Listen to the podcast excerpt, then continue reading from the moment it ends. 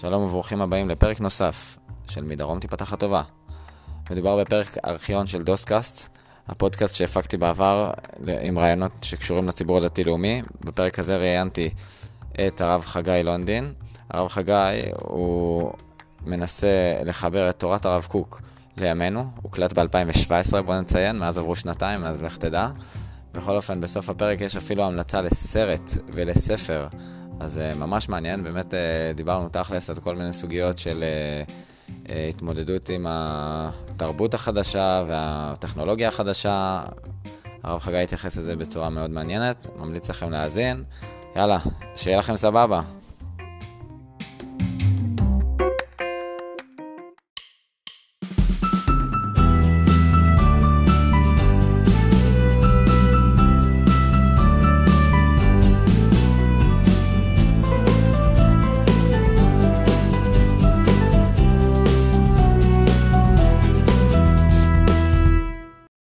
שלום למאזינים, נמצא איתנו היום הרב חגי לונדין. אה, שלום הרב, מה שלומך? ברוך השם, שלום לך, לכל המאזינים, כיף להיות פה. תודה רבה, כיף גם לנו. אז uh, נשמח להתחיל קצת לתאר לנו היום את התחומים שאתה עוסק בהם. Uh, תחומים שאני עוסק בהם, אני בעיקר עוסק במה שנקרא הסברה של, אה, קוראים לזה יהדות, אה, יותר בזווית של משנת הרב קוק, משנת הציונות הדתית. מבחינת אה, התפקידים, התפקיד המרכזי שאני נמצא בו היום זה מלמד בישיבת ההסדר בשדרות, ועוסק בעוד שלל תפקידים שכולם ברמה זו או אחרת עוסקים בהסברה, עכשיו, שזה, כבר אנחנו מדברים על זה, שזה ארגון חדש שמוקם, שאני עומד בראשו. שזה ייעודו, הסברה בציבור הדתי-לאומי, אבל זה ממש בימים אלו מוקם. לא יודע מתי אנחנו נשמע, אנשים ישמעו את ההקלטה הזאת, אבל אה, אפילו אין לו עוד שם. אה, אוקיי. אבל הרעיון הוא באמת לאגד אה, רבנים ורבניות, אה, מרצים ומרצות בציבור, ולעשות את הדברים בצורה יותר מקצועית והסברתית. יפה. אם, כאילו הארגון החדש הזה סך הכל מאגד את הפעילות שכבר קיימת. כן, אנשים כן. שכולם אה, נמצאים ברמה זו אחרת של פעילות ציבורית, אה, הסברתית, ופשוט מנסה להפוך את הכל למנגנון אה, מסודר. יפה, ובתכלס היום גם, אתה מנהל, יש, אתה מנהל את העמוד פייסבוק, אתה מעלה תכנים לפייסבוק, בוא נאמר ככה. כן, אני לא מנהל אותו, יש תלמידים שעוזרים, אבל הרבה פעמים, כן, משתמש בכלי המדיה האפשריים, פייסבוק, בוואטסאפ, שזה דברי תורה שנשלחים כל שבוע, אה, יוטיוב, זה יוטיוב, כן. כל המדיות האפשריות שבאמת עוזרות למפעל הזה של אה, הסברה והנגשה אוקיי. של אה, יהדות וכתבי הרב אז בואו בוא ניכנס כבר לתוכן עצמו, מה, איך אתה רואה את זה? אני, אני כן אתן איזושהי פרספקטיבה כדי להביא את השאלה ממקום יותר ממוקד. טוב, זה די ברור שבכתבי הרב קוק יש את העניין של להרחיב את גבולות התורה, להרחיב את ה... את התורה מעבר לדברים הכי קלאסיים של בית כנסת, לימוד תורה ו- וישיבות נגיד, ולא יודע, הדלקת נרות והדברים שהם באמת הכי הכי טריוויאליים. אני הייתי רוצה לשאול יותר על החיבור בין אה, תורת הרב קוק למציאות של ימינו, שברור שעבר זמן מאז שהרב קוק אה, כתב את כתביו, אני מתאר לעצמי שגם תגיד שהרב ציודה המשיך לברר אותם ולחבר אותם ולפעול בהם, ו- וגם הרב ציודה כבר עבר יותר מ-30 שנה, והמציאות בינתיים אה, המציאה לנו לפחות את הפודקאסטים, ועוד כמה דברים חוץ מזה. עוד כמה. כן, אז... אה, כן, תראה, אני מניח שכל מי שמאזין לנו, יאזין לנו, הרעיון הזה של הרב קוק, משנת ציונות הדתית, פחות או יותר מוכר לו. אני אומר בגדול, בכל זאת, כדי שאני אשר קל. הרב קוק הוא לא דמות פרסונלית, כן, צריך להבין, אנחנו כאן לא עסוקים בהעצמה אישית אה, של הדמות הזו, למרות שזה כמובן גם חשוב, אלא הרב קוק הוא בעצם ביטוי למשנה מאוד מאוד שיטתית ומסודרת אה, יחסית, שנכתבה לפני כמאה שנה, שבעצם ניסתה לקחת את המסורת היהודית לאורך כל הדורות, ולחבר אותה למה שאנחנו קוראים חיים מודרניים, בשפה העברית, כן. תקופת הגאולה, ואולי נרחיב בזה בהמשך. עכשיו, אה, מהרעיונות של הרב קוק, ולא רק שלו, של תלמידיו וגם של רבנים אחרים בתקופתו שהלכו באותו כיוון, נוצרה מה שנקרא החברה הדתית-לאומית. עכשיו כאן, וכאן אנחנו נכנסים לנקודה שאתה העלית, אה, עברו מאה שנה, עברו מאה שנה, אה, והרעיונות האלה שאני חושב שמי שמסתכל במציאות רואה שהם רעיונות נכונים, שהיום אנחנו מזהים את ההצלחה שלהם במציאות, כלומר מדינת ישראל זו עובדה מוגמרת, והרעיון הזה שהמדינה עצמה והחברה הישראלית צריכה גם רעיונות רוחניים וחיבור אל המסורת, זה דברים שהם היום אה, מובנים מאליהם, והרב קוק ו... ואלה שהיו יחד איתו, שהם חידשו את זה, זה היה נחשב רעיונות שהקדימו את זמנם, אבל היום הדברים הולכים ומתבררים. הדרך ליישם את אה, הרעיונות הללו במציאות היום, זה נושא ארוך שאנחנו רק בתחילתו. וכאן, כמו שאתה אומר, לפעמים אה, יש פער בין הרעיונות הגדולים שאמר הרב קוק, ובהמשך גם התלמידיו, שבטח הרב צבי יהודה מציינים אותו, הבן כן. של הרב קוק, שהוא איזה אה, סוג של המשך, גם על זה יש אה, דיונים באיזה okay. אוקיי. צורה הוא המשיך, ואיך הוא המשיך וכולי, אבל הרעיונות האלה הם הולכים ומשתשים. התפקיד שלי ושל רבנים צעירים, אנחנו יכולים להעיד על עצמנו כצעירים, כן. אני בן 40, אבל הכל יחסי בחיים. התפקיד שלנו לנסות לקחת את הרעיונות האלה ולהנגיש אותם. קודם כל שאנשים ילכו וילמדו את הדברים במקור, בעזרה כן. שנדרשת לתיווך, השפה, ועכשיו כל אחד בתחומו זה באמת אה, קרקע לא זרועה, אנחנו מגלים פה יבשת חדשה, זאת אומרת עכשיו אה, אדם שעובד בהייטק, היכולת שלו לקחת את הרעיונות האלה וליישם את זה ולבנות אה, חברה כלכלית שהיא מגיעה מתוך רעיונות יהודיים ואמונים, יש פה כר פורה ליצירתיות ולחדשנות ולדברים שלא נשמעו עוד, אה, וכאן כל פרט צריך אה, להתמודד עם הדברים איפשהו. אני לא חושב שיש איזושהי דרך לתת עכשיו תיק הוראות לכל מקצוע okay. אוקיי. ולכל אדם. איך בדיוק עכשיו אה, הוא מיישם את הדברים. זה דברים שמתבררים, אבל, ואני אומר אבל הגדול, בסך הכל אנחנו רואים הצלחות יפות. זאת אומרת, המאה השנה האלה זה לא היו מאה שנים של ואקום, שהיה את הרב קוק ומאז אנחנו משייטים באוויר.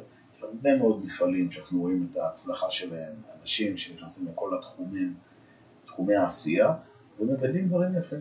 מגדלים דברים יפים, בעיקר בצד הרוחני, ומתוך כך במערכות של נמצאים. אוקיי, תכניס אותנו, אבל כאילו בגלל שזה כל כך רחב, אני אהבתי את הכנות, אני חייב לציין. אם תעלה עכשיו נושא ספציפי, עכשיו אתה אומר, תגיד לי, שמע. שמע, אני לא רוצה לתקוף אותך, כמו שאמרת גם, זה רחב, כאילו עכשיו אני אקח אותך לאיזושהי פינה. בוא ניקח פינה את הפינה הקלאסית. הנושא שהוא לכאורה ההצלחה הגדולה ביותר של היישום המעשי של הרעיונות של הרב קוק, זה כידוע הנושא הצבאי. שהציבור אוקיי. הדתי-לאומי, הוא כבר חוגג אה, עליו 70 אה, שנה. ועכשיו לכאורה תקופה של משבר, אפשר... לא? אתה לא לוקח את זה ככה. אלה שישמעו את השידור הזה עוד שנתיים אפילו לא הבינו על מה אנחנו מדברים, ואולי כן, אז זה ישתנה. בסדר, כל, כל מערכת יש את התקופות שלה, עכשיו התרבות הישראלית, זה אולי כן צריך לדבר, התרבות הישראלית עכשיו, בתחילת המאה ה-21, היא תרבות אה, מאוד ליברלית, מאוד אה, פוסט-מודרנית. אוקיי. לפחות אה, חלק ממעצבי דעת הקהל הם כאלה. ומילה זה משפיע גם על המערכת הצבאית, ומתוך כך זה משפיע גם עכשיו על הדתיים והצבא, כן. וזה בעיות אה, נקודתיות. הרעיון הכללי, אם ניקח למשל את הנושא הזה זה באמת משהו חדש. צבא יהודי לא היה קיים אלפיים שנה. וברגע שהוא הוקם, הוא הוקם באופן טבעי על בסיס אה, צבאות זרים. אז למשל, איך יוצרים צבא יהודי? נתחיל בדברים פשוטים ביותר, שאם אנחנו הולכים בחזרה. חוץ מהגדרים ההלכתיים והטכניים, אפשר לקרוא לזה שזה ממנים יהודים. חייל הולך עם כיפה, ומה עושים שבשבת, אה, איך הם מנהלים צבא בשבת. בסדר, זה הגדרים ההלכתיים פשוטים. אני חושב שהרב קוק נותן משהו עמוק יותר. הרב קוק, שוב, הרעיונות, הוא נותן לבן אדם את ההבנה שמה, בן אדם דתי, אמוני את ההבנה, שהוא עכשיו פועל בצבא, הוא לא, הוא לא מבטל תורה, זאת אומרת, הוא לא נמצא עכשיו באיזה מצב של דיעבד, היית עדיף כל היום לשבת ללמוד בישיבה, נו מה לעשות? כן. אתה מסוגל? לא. אתה הולך עכשיו לכתחילה לשירות הצבאי, ועכשיו שאתה עושה פעילות צבאית ממוקדת, מקצועית וטובה, אתה מופיע עכשיו את מה שאנחנו אוהבים לכנות בשם עבודת השם, לא כן. לא פחות מאשר בישיבה. אחרי זה יש לזה גם יישום לרמה, אבל זה כבר באמת דברים מאוד עמוקים ומאוד רחבים שצריך לשאול אנשי מקצוע, אבל למשל, דיבר איתי פעם אה, קצין אה, גבוה שהוא אה, ניזון גם מהרעיונות האלה, הוא אומר שהרעיונות האלה של האימונים משפיעים גם על החשיבה האסטרטגית שלי. למשל, עבודה יותר צבא שפועל בצורה יותר איכותית מאשר כמותית. וואו. לא מה, אין לך פה מתיחה לאיזה לא, רעיון. טוב, אוקיי. זה, אני רק מביא את זה כרעיון מאוד, אה, כן. שאפשר לריב עליו, כן. אני אומר שהרעיון הוא שאם הנחת המוצא היא שהצבא הישראלי הוא צבא שיונק מתוך רעיונות אימונים, אז זה לא רק אנשים עם מוטיבציה גבוהה ועם מוסר והלכה, אלא הם גם פועלים בצורה יותר נקודתית מאשר אה, צבאות אחרים. כי כל המישור הרוחני הוא מאוד דומיננטי בתרבות ובצבא הישראלי, לכן אנחנו נפעיל אה, פחות מסות של אה, אלפי טנקים אוקיי. ויותר אה, יחידות מיוחדות. שוב, אני זורק פה את הדברים כן. כבור ועם הארץ בתחום הצבאי, שאף אחד לא עכשיו, מה, שואל אנשי צבא. רציתי נייר עמדה לרמטכ"ל, איך צריך להתנהל צריך צבא יהודי.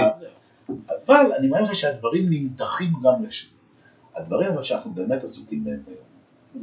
אדם שעובד עכשיו בהייטק, צבא, רפואה, אני לא יכול לתת לו מהתורה, משנת הרב קוק, עכשיו יישומים טכניים כן. איך לנצח. אני אבל בהחלט יכול לתת לו את המוטיבציה, את תחושת השליחות. שהוא עושה פה משהו ששייך גם לעולם הנצחי והרוחני, ולא רק לעולם עכשיו של הקיום היומיומי. מהמם. וזה יוצר אנשים שהם אנשים איכותיים בתוך המערכות שלהם, שהם יונקים ברוח גבית, אני חושב, בהרבה יותר עמוקה מאשר אה, תרבות אה, מערבית חיובית נוכחת. אוקיי. אז אני כן כבר אה, חושב שאני יכול למקד שאלה יותר ספציפית על, על ההקשר של התוכן והמוטיבציה שדיברת עליה, אה, שזה, אני מאמין, התמודדות שאתה פוגש מול התרבות המערבית, שאצל הרב קוק מאוד מודגש העניין הלאומי, ובזמנו גם בציבור אה, שלא היה דתי, אפילו אולי יותר מאשר הדתיים, העניין הלאומי היה מודגש, והיום כאילו אפשר להגיד שדי תלמידי הרב קוק אה, נשארים קצת לבד בשטח בקטע הזה של... אה, כן, אתה נכנס פה עכשיו לנושא אחר, הוא כמובן קשור לתחום שם, שלכאורה באמת משנת הרב קוק, ולא רק המשנה שלו, לפני מאה שנה הדגש הלאומי היה מאוד דומיננטי בתרבות, והניסיון להעתיק, מה שנקרא, העתק הדבק את הרעיונות האלה למאה ה-21, הוא נראה לפעמים לא שייך, אפילו פתטי.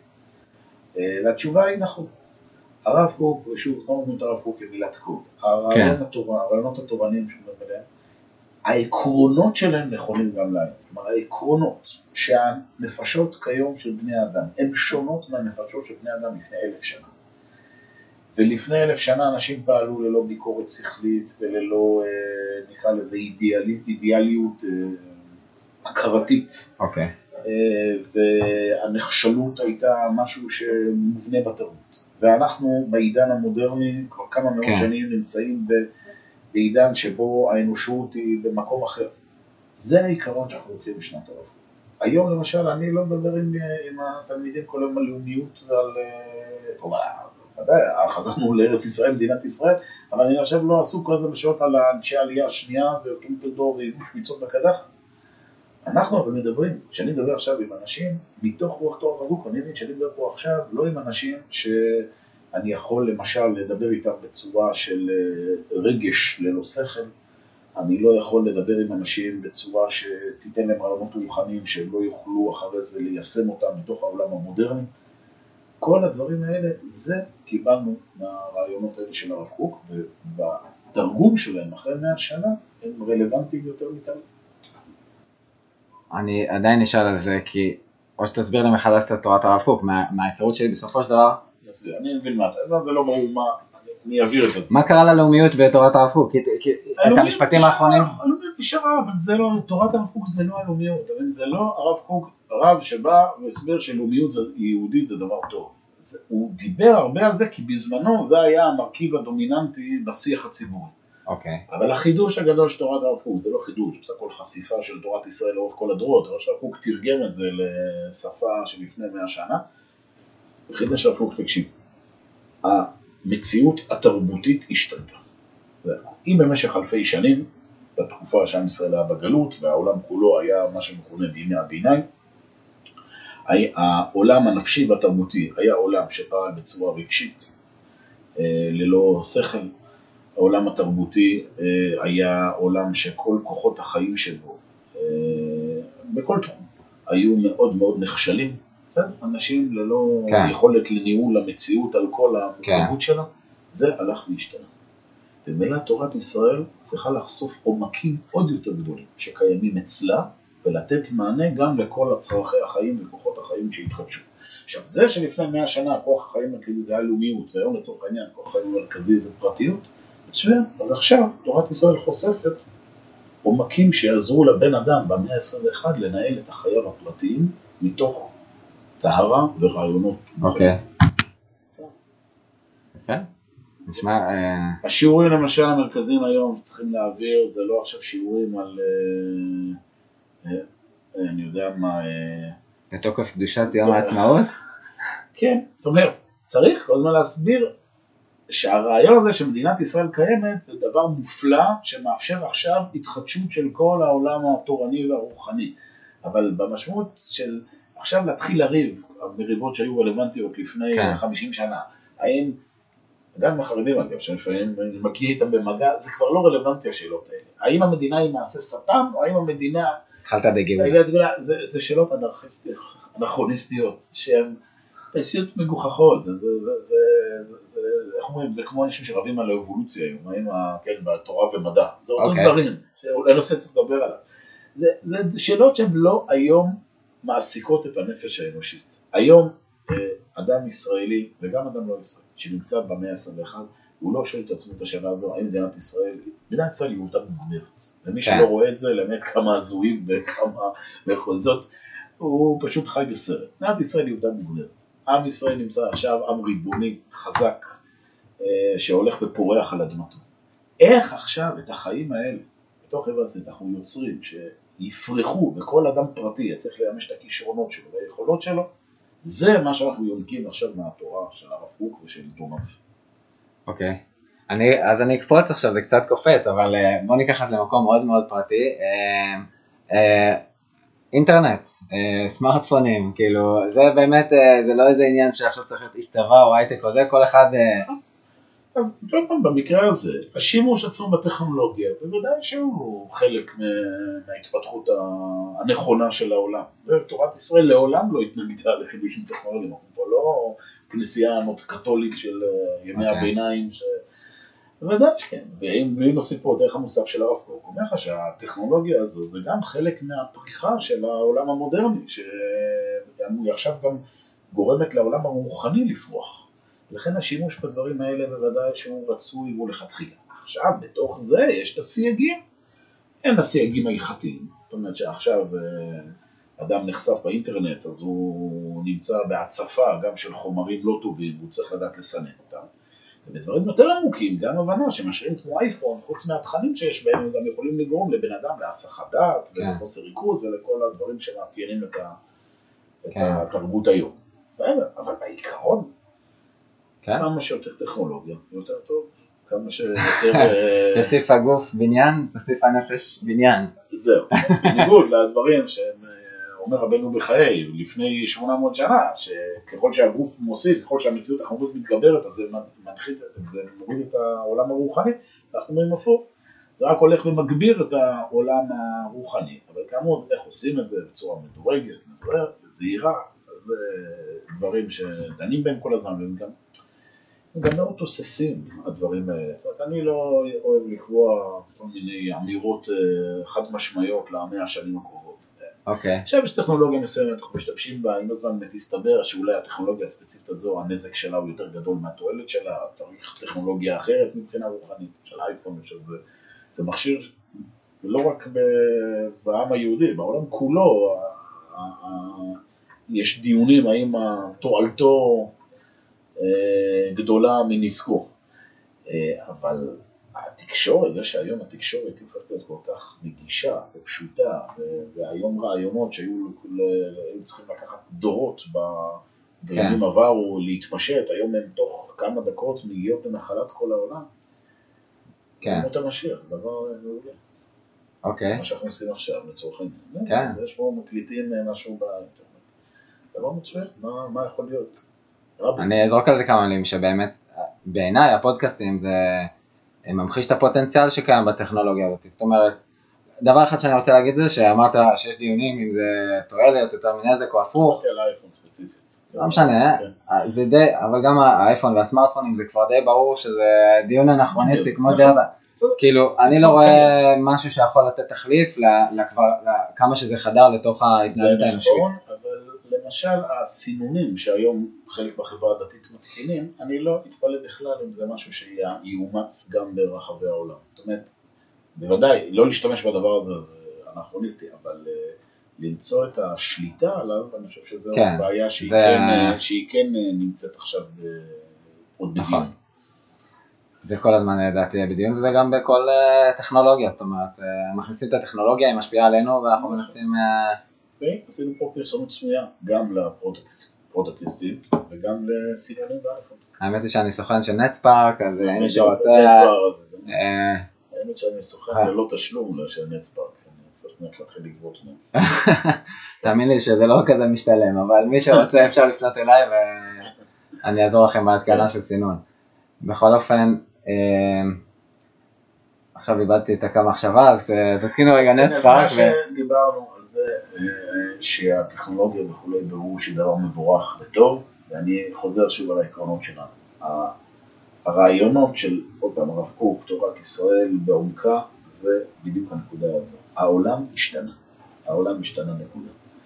ועכשיו אנחנו מחפשים, וכל העולם כולו מחפש בדרכו הוא, למצוא דרך להופיע את התרבות האנושית והישראלית בצורה יותר עמוקה, יותר אה, רוחנית, ויותר עם משמעות, מאשר מה שהעולם המערבי הפשוט מציע. אוקיי. אני, הנה, עולה לי עכשיו שאלה גם יותר ממוקדת, שבאמת נוגעת בדבר עצמו. אה, כבר זכינו לקיים עם ראיון עם אה, יונתן דובוב, מהגולה. כן. ועם האמירות שאתה אומר, זאת אומרת קלאסית, כל הזמן שבראיון שאלתי אותו, כן, אבל מה עם הרב בישיבה תיכונית, שעכשיו אתה מוכר בירה אצלך במרכז תרבות, ו, ובכללי אה, זה, קורים דברים חדשים כאילו ב- שהם קשורים למגזר הדתי-לאומי גם.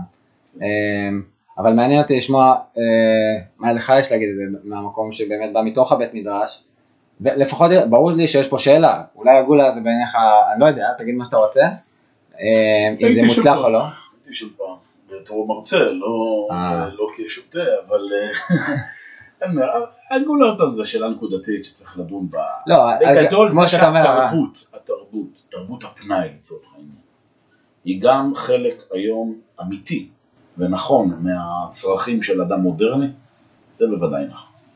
איך אוקיי, עושים תרבות פנאי אבל טובה, שבאמת אה, תשלים את המציאות ולא רק תמשוך לדברים אחרים, שוב, זה נושא שצריך לדון, תרבות פנאי תורנית, בוודאי. אה, אשמח שתרחיב. הגולה- עזוב, בוא בוא נעזוב את הגולה, אבל- אבל באמת, אני אומר לך את התחושה שלי, לא- לא- כן, אבל עדיף לא לא לדבר על דברים ספציפיים, גם, אה, אתה יודע, עוד שנתיים, סתם. לא, אני אומר בגדול, איך עושים תרבות פנאי כזה? בוא אני אתן לך דוגמה.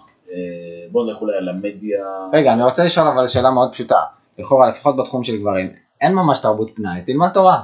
לא, זה לא נכון. זאת אומרת, ודאי שיש את הגישה הזו כמו שאתה אומר, רק אני חושב שהיא לא נכונה. היא לא נכונה משתי סיבות. א', מהותית, בסדר? בן אדם, חלק מהנפש שלו, זה גם להתרחב לחוויות רגשיות, דמיוניות, ולא רק לימוד אה, אינטלקטואלי תורני. דבר שני, טכנית. אה, המציאות היום בנויה שבן אדם לא ילמד תורה כל היום. וודאי שהוא צריך את ה, גם המעטפת הזו של התרבות, ושמעתי, אם נסתכל על זה כברירת מחדל או לכתחילה, זה קשור לסעיף א', סעיף ב', מה שאמרתי עכשיו. סעיף א' אומר לכתחילה, סעיף ב' אומר, נו, היה עדיף שילמד תורה כל היום, אבל אין מה לעשות, ילך גם ל... לא הבנתי את החלוקה לסעיפים. אני אומר, סעיף א' אומר שלכתחילה צריך תרבות פנאי. לכתחילה, בן אדם צריך לשמוע מוזיקה, בן אדם צריך אה, לקרוא ספרים, להכין כן. מפרקים וכו'. יש כאלה שטוענים, עזוב, אולי זה לא לכתחילה, אבל המציאות היום היא כזו שאין אה, ברירה. אוקיי. אני אומר, מאיזה כיוון שלא מסתכל על זה, ברור שצריך לפתח תרבות פנאי שתורנית. למשל, התחום של המוזיקה. בסדר, שאולי זה היום התחום הכי אה, מרכזי ב- ב- בתרבות הפנאי. אה, ליצור מוזיקה יהודית, וכשאני אומר מוזיקה יהודית אני לא מתכוון למוזיקה חסידית. שאני אחד כן, האנשים שפחות סובל את הז'אנר הזה, נקרא מוזיקה חסידית. אלא, אה, אני עם התלמידים שיש לי איזה סך של הרצאות שאני מעביר להם את זה, הדגמות וכולי, השעון הכללי הוא למשל, שוב אני אומר את זה על רגל אחת, שמוזיקה שהיא קשורה לרעיונות רוחניים, זה תהיה מוזיקה שלא מפרקת את הבן אדם, אלא מוזיקה שיוצרת אצלו תהליך נפשי. כן? אוקיי. אז פה זה בהחלט, אנחנו שומעים מוזיקה, אפשר לשמוע את ישי ריבו, ואפשר גם לשמוע שירים מסוימים של סיימון אנד גרפונקל. ו- תמליץ לנו על איזה שיר. The Sound of Silence, זה אחד השירים האהובים עליי. אוקיי, אני, אה, אני אוהב להירגע איתו. אוקיי. אה, ושומעים אה, יצירות של בטהובן, ופחות יצירות של וגנר. לא בגלל שווגנר לא יהודי ובטהובן יהודי, כי גם בטהובן הוא לא יהודי, אלא כי בטהובן משדר משהו במנגינות שלו שיוצר מהאדם, אה, מכניס בנפש של הבן אדם יכולת התגברות ו... ונחישות בעבודה שלו, ולעומת וגנר שיותר משדר אלימות ופראות, לצורך. העניין. אז הנה, גם תחום כמו המוזיקה, שוודאי שיש לו מקום. אה, אה, רק איך עושים אותו? זה, זה כן. מדע שלם שצריך ללכת ולהיבנות. סרטים, אתה יודע, סרטים, שזה גם אחת המדיות היום. ברור וואו. שחלק מ- מהיום, מהחיים של אדם מודרני, זה גם אה, לצפות במדיה חזותית, ולא רק, אה, עוד פעם, קריאה אינטלקטואלית. אז אני לא נכנס אף בכלל לשאלה, ברור של צניעות ושל כל הגדרים ההלכתיים, אני אומר אפילו בתוך הסרטים עצמם, כשאדם רואה עכשיו סרט, איזה סרט הוא? האם הוא רואה סרט שמפתח אצלו עולם פנטזיה, דמיון, שוב, לא בתחום המיני, אני מדבר בתחום כן. הנפשי, שהופך אותו לאדם אה, הזוי, זאת אומרת שחי בסרט, כמו אוקיי. שחלקים רבים בתרבות המערבית אה, נמצאים בו, כמובן, לא בצורה פשטנית. שאנשים מאבדים את, ה, את השריר הזה של המציאות והעבודה והעמל, אוקיי. כי הם חיים להם בעולם של סטאר וורס ו... אוקיי. שר הטבעות וכולי, או שבן אדם למשל אה, רואה סרט כמו אה, נס על ההדסון, איזה? נס על ההדסון, שזה סרט שמתאר אוקיי. סיפור אמיתי שקרה אה, בארצות הברית, טייס שהנחית מטוס שהיה במצב חירום על ההדסון, כן, הנהר שם על וושינגטון, אוקיי, נכון. הנקס, השחקן, כן. סרט מרתק, יפה, אבל הוא סרט שלא, עוד פעם, לא יוצר את הנזקים, נקרא לזה, הדמיוניים כן. והפנטזיונרים, אלא חושף את ה... ל- ל- משהו עלילתי, מרתק, כן. אבל משהו שגם נותן אה, כלים באמת לאנשים שעובדים קשה ו- ועמלים ויודעים לנהל מערכות, כן, ודאי שיש לזה גם מקום. הנאה אוקיי. היא חלק מעבודת השם. רק ההנאה אוקיי. הזו היא צריכה לשבת וליהנות מסרט טוב, סרט טוב, דגש, כן? כן, כן. ומוזיקה טובה, וגם לשבת לאכול בצורה אה, טובה, כן. אה, טעם. זה ודאי חלק מההתפתחות הרוחנית של הבן אדם, רק זה צריך להיעשות בצורה נכונה, מהמם. ו- ושצריך להשקיע במחשבה. להגיד לך שכל הדברים האלה זה דברים שכבר הם מפותחים וברורים? לא. זה דברים שנמצאים עכשיו בהתהוות, אבל כמו שכבר ציינתי פה, יש התחלות יפות מאוד. במוזיקה רואים את זה. כן. אני לא סתם ציינתי את ישי ריבו, את האחים רזל, אתה רואה דוגמה, לא לעוד במוזיקה חסידית, שלוקחים את כן. ג'ינגל ומלבישים עליו פסוק, אה, כן. אלא אתה רואה כאן מוזיקה שיש מאחורי המוזיקה איזשהו אה, עולם עמוק ורוחני. בתחומים אחרים, ספרות, סרטים, זה דברים יותר קשים, אבל גם בהם הולכים ומתפתחים דברים יפים. אני חושב שככל שהשנים יעברו, זה תחום שילך ויתפתח, אגב, לא רק פה, אלא בעולם כולו. בעולם Mhm. מה שאני מזהה, יש גם בתרבות המערבית וגם בתרבויות אחרות, רצון למשהו יותר עמוק מאשר ה junk food, ש... כן. שמוכר. שמוכר עדיין, אבל גם הוא ממצה את עצמו באיזה שלב. אני בעד, שהוא ימצה את עצמו. אה, אני כן אקח את זה לעוד, דיברת על סרטים וגם בסמארטפונים עלה הנושא של, אה, של צניעות. עכשיו ב- ברובד, נגיד יש את הגדרים ההלכתיים של צניעות האישה ויש איסור הסתכלות של גברים. אבל אה, באמת שינוי מאוד גדול שהתחולל בתרבות במאה השנים האחרונות, אתה יודע מה, הנה אפילו נציין, הרב קוק הרי התנגד לבחירות, ש- לזכות הצבעה, זכות הצבעה של נשים בבחירות, ונראה לי היום בטח בציונות הדתית לא נמצא מי שימשיך להחזיק בעמדה הזאתי. לא כדאי לו. הוא לא ייבחר. נכון. אמ, אבל אני בא לשאול, אגב, גם בציבור החרדי, כולם נשים מצביעות בבחירות. בסדר, כן. לא, לא אה, הנה, תראו כמה הרב קוק היה חרדי. אבל, אבל אה, אני בא לשאול באמת, במציאות היום, אה, עכשיו אני, אפילו, אתה יודע, הנה, אני סטודנט ב... ב אולי זה לא, לא כזה דבר משהו מבחינה דתית, אבל ללכת להיות סטודנט ב- באקדמיה חילונית, אה, שם בכלל אתה רואה דברים שמאוד רחוקים מהמקובל בציבור הדתי. אה, עכשיו, גם, האמת היא, גם היום החילונים מתמודדים עם זה, עם כל הנושא של אה, הטרדות, ש- שסביר להניח שיש איזשהו קשר.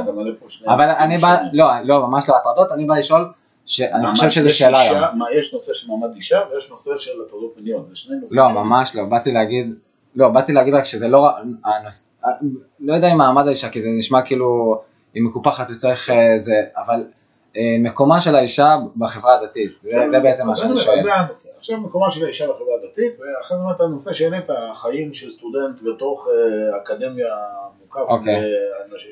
בתרבות חילונית. לא, אני, אני. בכוונה אומר את זה כי זה קשור, זאת אומרת, אה, אה, כמו שהעלית פה קודם, יש מציאות שאנחנו מתמודדים איתה, זאת אומרת, אנשים לפעמים יכולים לדבר איתי, זה קצת, תשמע, זה הרבה אחורה, אבל אתה יודע, בני עקיבא מעורב או נפרד, שם אפשר לנהל את הדיון הזה, ברור. ברוב המסגרות את. הבוגרות זה, זה מעורב, אז זה נתון. אני אומר, אני אומר, בוא נפריד פה בין שני הדברים.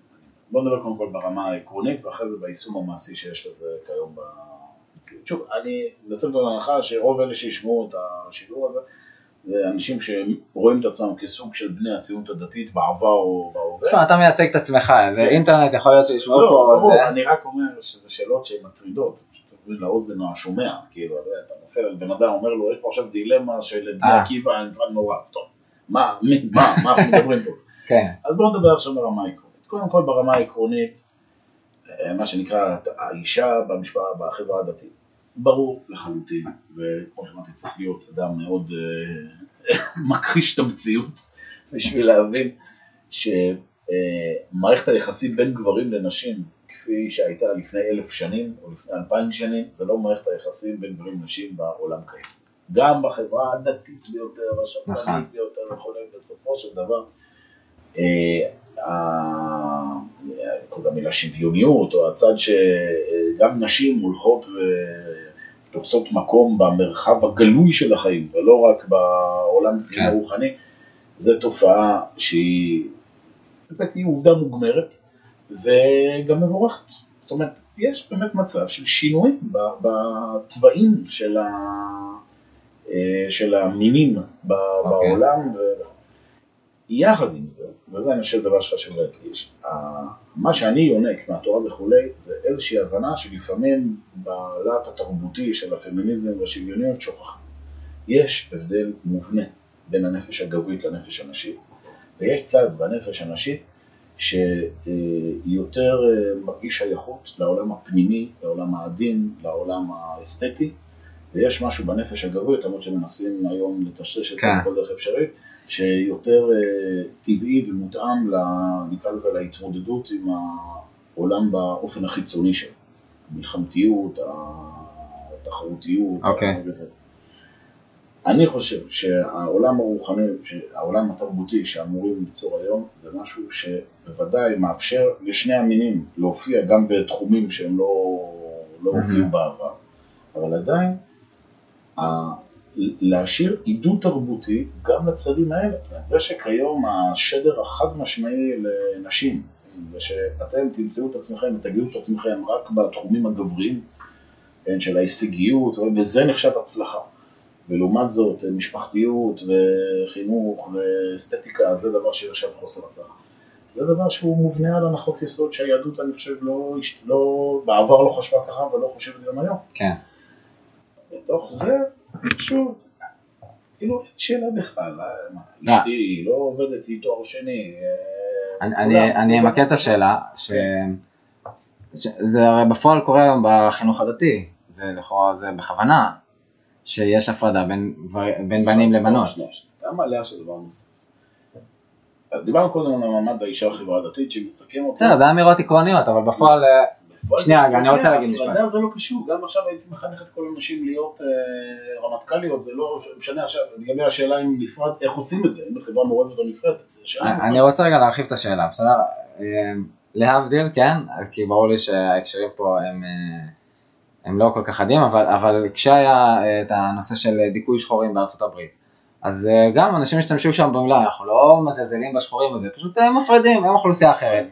לא, עכשיו, רגע, רגע, רגע, אני. המילה הפרדה זה לא מילה עכשיו קסם שכל פעם שאתה... לא, אז אני אסביר, אבל בסופו של דבר, העובדה שלצורך העניין, אה, בסדר, עובדה שאם הצבא נפרד, אז נשים לא היו בצבא, וזה זה בקטנה. לא, לא, אבל- כל פעם מתגלגל, אתה אומר פה שני נושאים שונים. ההפרדה ביהדות בין נשים היא לא קשורה בכלל עכשיו למצב של האישה, למצב של הגבר. גם אם לצורך העניין היה מצב שהיינו, שהגברים הם המדוכאים והנשים הם היו השולטות, אם אפשר לזה, אז גם עדיין הייתה הפרדה. הפרדה היא קשורה לנושא של צניעות, זה לא קשור. עכשיו אתה אומר, זה יוצר מציאות. זה שעכשיו היום המציאות היא בנויה כזו שצה"ל לצורך העניין בשביל שאישה תתקדם בצבא אז היא צריכה להיות עם גברים זה, זה עכשיו בעיה או לא בעיה לא משנה זה עכשיו לא, הבאתי את צה"ל כי. כי הפוך, צה"ל הוא יותר קרוב כאילו לעמדה הדתית הקלאסית, אבל אה, באקדמיה, בצורה נורמלית, אין, אה, אלא אם כן תגיד, תלך ללמוד פיזיקה כי שם איכשהו מתכנסים יותר גברים, או לא יודע, זה או לא, פועל, יודע מה, לא לא פעם, אני- אומר שוב, אני רוצה להבין על מה אנחנו מדברים מדברים על הפרדה, על מצב הפרדה. האישה לא, אני מרגיש- או על- או לנושא צניעות זה שני דברים שונים אז, אה, אז כנראה זה צניעות, אתה קורא לזה צניעות. אוקיי, אז שביררנו שזה מה שאנחנו רוצים לשאול עצמי. אז מה השאלה? איך כיום בחברה מודרנית אפשר לשמור על דיני צניעות? כן, יפה. ואז מיקדנו את השאלה. כן. עכשיו כשאנחנו שואלים פה שהיהדות מדכאת אנשים ולא נותנת להם להתקדם וזה, אוקיי, מה, זה מאחורינו. אנחנו עברנו את המאה ה-20. לא, תשמע, זה כן, אני כן אה, אקח את השאלה לאן שאתה רוצה, אני אומר אבל ההפרדה יוצרת מגבלות טכניות שמקשות על, אה, על אה, לא רק על נשים, גם על נכון. גברים. נכון, אמרתי, זה לא קשור ל... סתם, לגברים ונשים שרוצים לשמור על אורח חיים דתי, יש קושי היום להשתלב בתרבות שהיא בנויה על עירוב בין המינים. נכון, אוקיי, בוא נלך על זה. יפה. התשובה היא פשוטה. שוב, יש את המצב שלכתחילה והמצב של דיאלוג. המצב שלכתחילה, אם לצורך העניין העולם היה כולו מנוהל על ידי אה, המסורת היהודית וכולי, אה, ברור שהיינו מנסים, אה, לא יודע באופן מוחלט, אבל ברוב המערכות לשמור על הפרדה מגדרית, עוד פעם, לא לטובת הגברים ולטובת הנשים, אלא פשוט כדי למנוע חיכוכים שהם בלתי נמנעים במגע בין גברים לנשים. לדעתי אגב, העולם היום שלא בנוי ככה, הוא נמצא באיזושהי בעיה שהיא ניכרת במציאות, אם דיברת קודם על כן, של ההטרדות. בדיוק בגלל זה הזכרתי. העולם המערבי היום הוא, הוא די אוכל את הדייסה שהוא בישל בעצמו, חבר לי, כן. דיבר איתי, זה סטודנט, אה, לא דתי, הוא אומר שהוא הוא בבעיה, הוא- אני אומר את זה במילים שלי, הוא הוציא את זה במילים אחרות, הוא אומר, אני, אני הולך לפאב בלילה, הוא רואה איזה בחורה שעושה רמזים. שהוא אוקיי. רוצה שנתקרב אליה, אני מתקרב אליה, והוא אומר, אני כל הזמן מפחד שתתהפך עליי פתאום ותתבע אותי הטרדה מינית, זאת אומרת, כן, תחליט. הרעיון הזה של עירוב אה, מוחלט בין המינים בשם השוויון, שזה לא קשור בכלל לשוויון, אלא זה בשם התחושה שאין שום בעיה במתח מיני מובנה בין גברים לנשים, זה דבר שהוא, היהדות טוענת שהוא לא טוב. כן. לא קשור שוב לא לנשים של... לאפליית הנשים ולאפליית הגברים, הניסיון הזה תמיד שמנסים להגיד שיש כאילו, הד- זה שאומרים דיני צניעות זה הדרת נשים. אפשר להגיד, יש דיני צניעות זה הדרת גברים, בסדר? אה, אה, זה, זה פשוט, היהדות טוענת, הרב קוק, לא משנה איך שתקרא לזה, שה, אה, שבמציאות היומיומית, למעט באמת המתא המשפחתי של בעל ואישה, המתח היומיומי בין גברים לנשים, יש לו נזקים וצריך לשמור אותו בצורה יותר רגועה. הפרדה מוחלטת לא, בסדר? כי גם, גם, גם ביהדות ודאי שיש אה, מסגרות שנמצאים אה, גברים ונשים יחד. וכאן אני חושב, וזה אולי הסקום התכלס שיוצא לכל הסיפור הזה, איך כמו שאתה אומר, היום בן אדם שנמצא עכשיו במציאות נתונה, שהוא חי בחברה מעורבת, איך הוא מתנהל. אדם אמוני, לעניות דעתי, אדם תורני, הוא אמור ליצור הפרדה ברורה בין כבוד ונתינת מקום לסובבים אותו, לא משנה מגדרם, מינם ונטייתם המינית, לבין השמירה על העקרונות שלו. זאת אומרת, שאני עכשיו, אם נקרא את זה בהמחשה, אני נכנס עכשיו גם בעבודה שלי, אני נכנס למשרד ויש שם מנהלת ומזכירה. מה, אני לא אומר לה בוקר טוב? ברור שאני אומר לה בוקר טוב. אומר לה בוקר טוב, אני שואל אותה גם מה נשמע, אבל, וכאן אני חושב, יש הבדל באיזה צליל קוראים את הבוקר טוב ואת המה נשמע. כן. האם אומרים בוקר טוב מה נשמע ובוא תספרי לי מה קרה אתמול אצלכם בבית ותס... ונחלוק חוויות אינטימיות. או שאנחנו מכבדים אחד את השני כבני אדם ושומרים על ענייניות. זה לדעתי הדרך שגם סטודנט, סטודנטית בחברה חילונית יכולה להתנהל. אגב, זה לא רק ביחס לגברים ונשים. אתן לך סיפור שהיה, שאולי זה גם החדשות שהכנת לשאול בהמשך. נו. אה, הייתי באירוע. סיפורים. אנחנו תמיד בעד סיפורים. היה פשוט מביא איך, איך אדם, אם בעצם שאלה זה איך אדם אמוני אמור להסתדר היום בחברה המודרנית על כל מורכבות, מורכבותיה והייתי באיזה חתונה, ניגש אליי אה, מישהו שקרוב משפחה רחוק שלי שלא ראיתי אותו אה, עשרות שנים, המשפחה שהיינו ילדים, היינו קוראים, מה קורה, מה נשמע, מה זה וזה, עוד אני אה, מדבר איתו, הוא אומר לי תכיר, מצביע על בחור לידו, הוא אומר תכיר בן זוגי. אוי. מה אני אמור לעשות האלה? מה אני? האם אני יורק על הרצפה, אומר תועבה ועוף לי מהעיניים ולוקח כיסא ותוקף את הבעלים? לא. האם מצד שני אני אומר להם וואו איזה יופי, בואו תספרו לי על הזוגיות שלכם, אולי אתם רוצים שאני אהיה רב בחתונה שלכם? היא לא. לחצתי את העניין, נעים מאוד, נעים מאוד. וזה הסתיים העניין. זאת אומרת, מה שניסיתי, אני מניח שזה היה השיטה שהם קלטו, אני מכבד את המציאות סביבי, לא בגלל שאני מסכים, כן. שאני דברים. לא זה מציאות שסביבי, היא קיימת, ויש לאנשים האלה נוכחות בעולם הזה, בין אם אני ארצה ובין אם לא. ולא רק, אני רוצה גם שהם נוכחות, זה חלק ממרחב החיים כיום בעולם, ויחד עם זה, אני שומר על עולם הערכים שאני מאמין שצריך איתו להתנהל.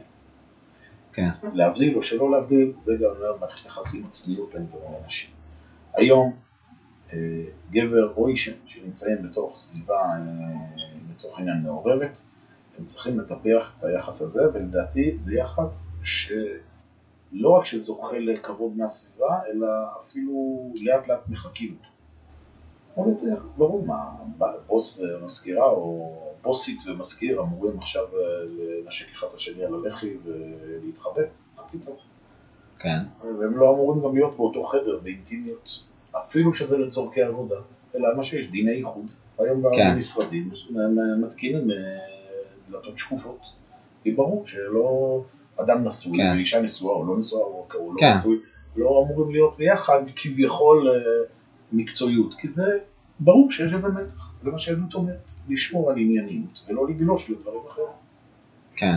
אין שום בעיה אוקיי. לעשות את זה, גם סטודנט, אם. אוקיי.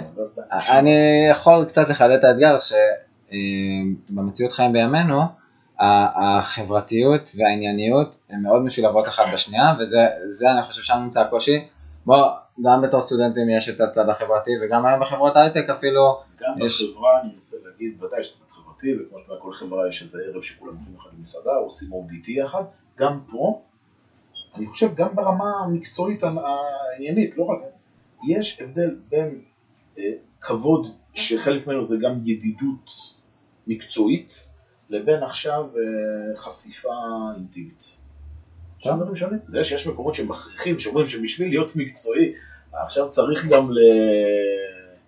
אה, ליצור קשר אה, אינטימי עם, אה, עם הקולגה שלי בעבודה, לא מסכים. אני לא חושב שזה נכון. אוקיי, אני חושב שהאתגר הזה קיים, ולא סתם אה, מעסיקים... אה, ברור שהוא קיים. אני רק אומר לא. שאפשר גם להתמודד איתו לא בכזה סיפור גדול. אני מאחל הצלחה לכל המת... יש רבים שמתמודדים, ושכולם אה, יצליחו כמה שיותר, אני חושב, התחושה שלי שזה קונפליקט שבאמת מאתגר כל הזמן. מאתגר, אבל אני רק אומר, יש איזה ניסיון להציג את זה, כאילו, תשמע, יש פה אתגר בלתי ניתן לזה, ולכן תבינו אותי, אני נמצא פה, אני מוקף בבנות, אני מוקפת בבנים, נו, מה אתה מצפה, שלא ליפול, מכריחים אותי להיות ביחד. לא, נכון. אני שירתי בצבא, ולא במסגרת אה, של בחור ישיבה, אלא שנתיים אה, כחייל אה, מה? לא בקרקל. קרקל, זה באמת איזה סוג של, שמראש אתה מכניס אנשים. כן, כן. לאתגרים שלו, אבל וגם בעבודה אני נמצא במסגרות עם נשים וכולי, זה- ו- ואומרים, הדברים מאוד מאוד פשוטים, מאוד מאוד פשוטים, שזה מגיע משני הצדדים, מאוד פשוטים. מהמם. אתה עכשיו בתור סטודנט, לא עכשיו קובע אם אה, בחורה אה, ללמוד יחד למבחן אה, בבית שלו. כן, אבל זה לא סתם שבוודאי בכיתה וזה, יש איזו שאלה, היא שואלת אותך, אתה שואל אותו, בונים עניינית, כן, ומכבדים מאוד אחד לשני. אוקיי. אני כופר ב... ב... לא באתגר, אני כופר בניסיון בסתירה, להציג אותו כמשהו בלתי ניתן להצלחה. כן. אה, יפה.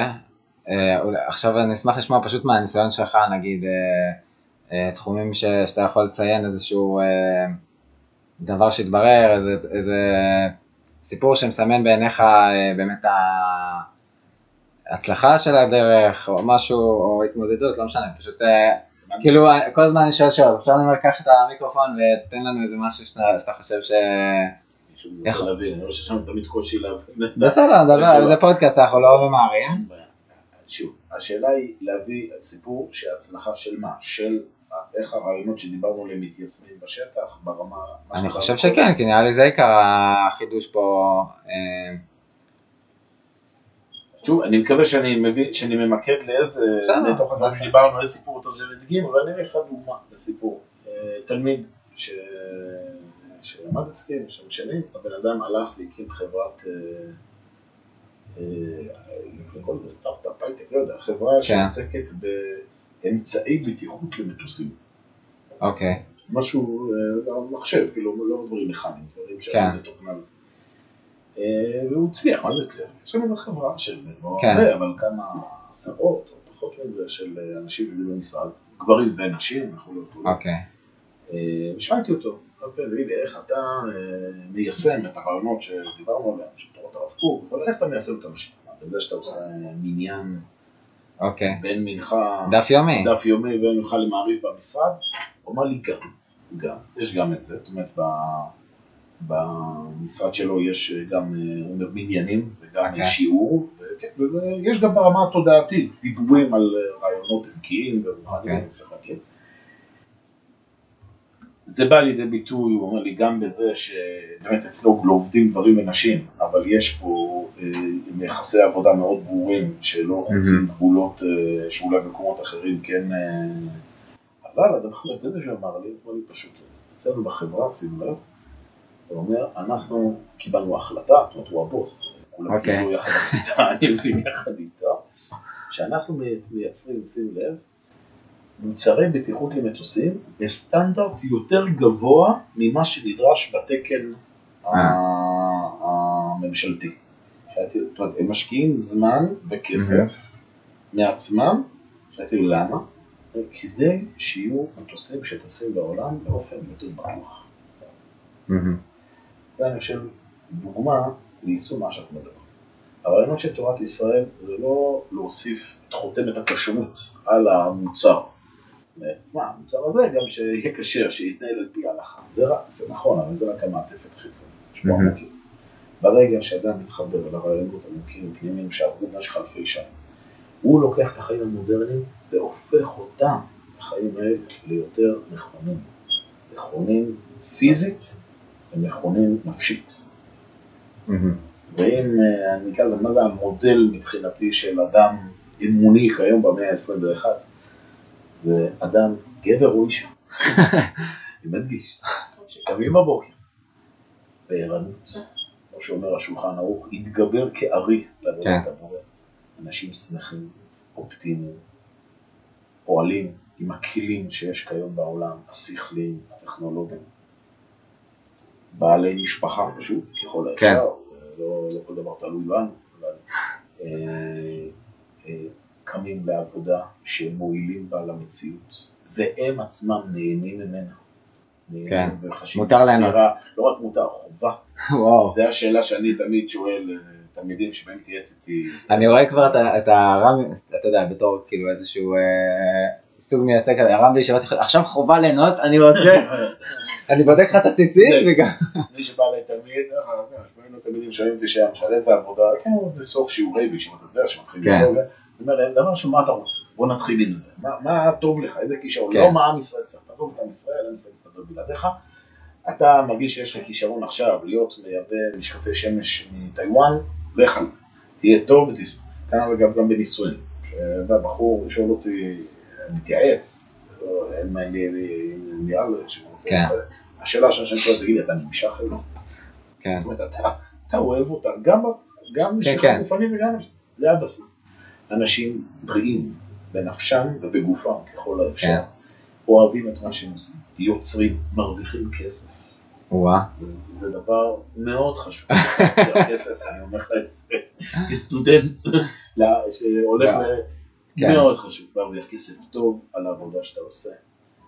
אה, פועלים באופן ישר בתוך התחום שלהם, באמת עושים דברים יעילים למציאות, יכולים גם מקצועות יעילים, אני לא רוצה פה עכשיו להשמיץ כל מיני כן. מקומות, כל מיני מקצועות אתם באים אליי, חבר'ה מספרים לי שפשוט חבל לי על השנים האלה, אתה יודע, הם מייצרים דברים שאין, שלא עוזרים ליישובו של עולם. אוקיי. יש היום המון מקצועות כאלה, כחלק אוקיי. מה... לכללי. אה, לא יודע, אני יכול גם לציין את זה שיש יותר מדי טכנולוגיה שכבר דואגת ליישובו של העולם ואנשים מחפשים מה לעשות ויש להם את הפנאי, זה גם קיים. כן, אבל אני אומר גם בפנאי, יש דברים שבאמת נכון. מרחיבים את הנפש, ויש דברים ש... שוב, לא רוצה לפגוע באיזה מישהו. שישמע פעם את זה, אבל שיבוא אליי, תן לו רשימה של מקצועות שמיותרים, ואתה עושה תואר שאתה יכול לתלות אותו על הקיר, וחוץ מזה שום דבר. אבל מקצועות שהם יעילים וטובים. אדם חוזר הביתה, משפחתו, הילדים רואים אבא ואימא, שמחים, אופטימיים, יציבים. בערב הוא יושב, והיא יושבת, וגם לומדים, לומדים זמן מסוים תורה, ואחרי זה גם הולכים למסעדה. ואחרי זה גם שומעים מוזיקה טובה, בסדר?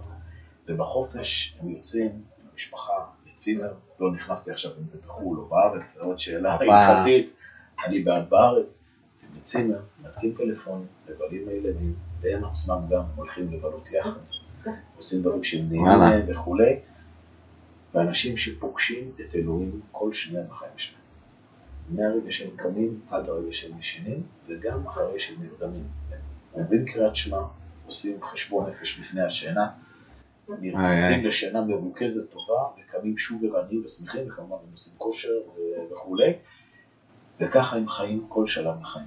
בתור ילדים הם שמחים בתור ילדים, בתור נערים הם שמחים בתור נערים, בתור זוג צעיר הם שמחים בתור זוג צעיר, בתור זוג עם ילדים הם שמחים זוג עם ילדים, בתור אנשים בגיל הביניים עושים את תפקידם ורואים איך הילדים גדלים ולא כל היום עסוקים באירוע איזה כיף שהם היו קטנים ועכשיו אנחנו נשאר לבד, עכשיו זה השלב שמתחילים להישאר לבד, בגיל מבוגר הם יחד, לבד, כי יש גם מצב שמישהו נפטר מהעולם באיזה שלב ובן כן. הזוג נשאר, והוא עושה את מה שהוא צריך לעשות, ובגיע זמנו הוא מת מהעולם, לא קרה שום דבר, בסך הכל החליף מצב הסבירה, אה. וממשיך להתקדם הלאה. כל הזמן. וואי, וואי. זה היה מרגש. אני מקווה שיש, יהיה, לא, ברור לי שיש גם מקום לאנשים גרושים בעולם הזה, וזה קצת יותר מורכב. אתה צודק, הייתי צריך לציין את זה גם. וגם אם יש מצב שהזוג מגיע למסקנה לא פשוטה שצריך להתגרש, וגם אם יש לא עלינו מצבים שיש נכות גופנית, נפשית, בעיות כלכליות, הכל זה חלק מעולמו של הקדוש ברוך הוא. Mm. כל הזמן, לא משנה באיזה שלב אדם נמצא בחייו, גם אדם בגיל חשוב, סיפור, אוקיי, זוג מסוים, כמובן לא פרטים מזהים, שהוא קשר איתי, תלמיד, תלמידה וכולי, שבגיל אה, מה, 35 החליטו להתגרש, בסדר? אוקיי, במקרה הזה, לפחות איך שאני הבנתי, זו הייתה החלטה נכונה. לא. התאימו והיה פה, אמרתי לשניהם, כל אחד בנפרד. עכשיו שאתם החלטתם להתגרש, באיזה גישה אתם עושים את זה? האם אתם עכשיו בתחושה שהעשר שנים האחרונות היו בזבוז? זאת אומרת, עשר שנים האחרונות עכשיו התברר שבזבזתי את זמני ולא פגשתי את אלוהים בעשר שנים האלה. ועכשיו אני צריך לאסוף קורות, להתחיל מחדש. או, לפני עשר שנים היה נראה לכם שזו ההחלטה הנכונה. ואתם יצרתם, עשר שנים חייתם יחד, ואתם ילדים, השארתם. אתם פגשתם את אלוהים עשר שנים באופן מסוים. עכשיו בגיל 35 אתם פותחים לפגוש את אלוהים בדרך אחרת. כל שלב בחיים. אוקיי, גם שלא עלינו מודים לבן אדם, את זה מחוויות אה, שחוויתי, שהוא חולה סרטן.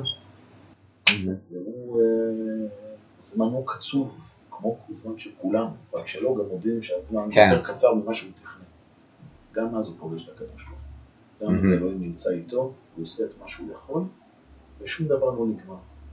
לא בעולם הזה אוקיי. ולא בעולם הבא. אנחנו מסיימים בשאלה לספר, אני מרגיש שיהיה נכון אה, לשאול, אחרי כל זה, באיזה ספר אתה פוגש את אלוהים? או משהו כזה, אני בכל הדברים שקשורים.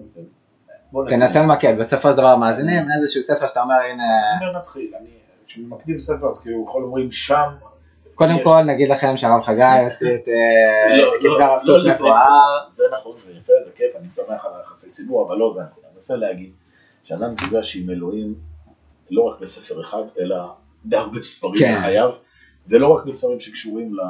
גם בסיימון גרפל, אה, כן, אפשר. בדיוק. אה, בכלל, אנחנו אופקים זה דבר כן. אה, חיובי כשלעצמו. לא רק בספרים, אלא בכלל, גם במפגשים עם בני אדם ועם חוויות וכו'.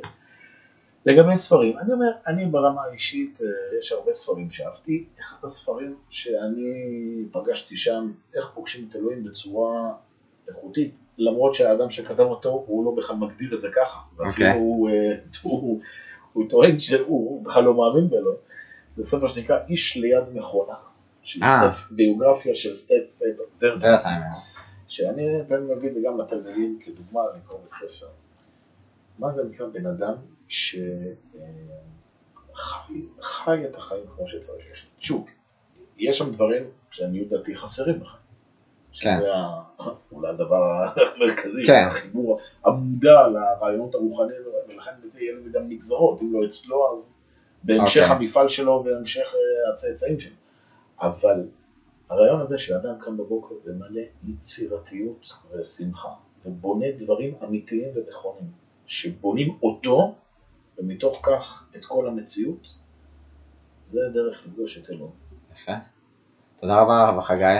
בשמחה רבה, אני מקווה שלא חפרתי וקדחתי יותר מדי. מי שבחר להאזין. מי שהחזיק מעמד עד כה, אז אה, אני מקווה שעוד יש, כן. שיהיה בהצלחה. תודה רבה רבה.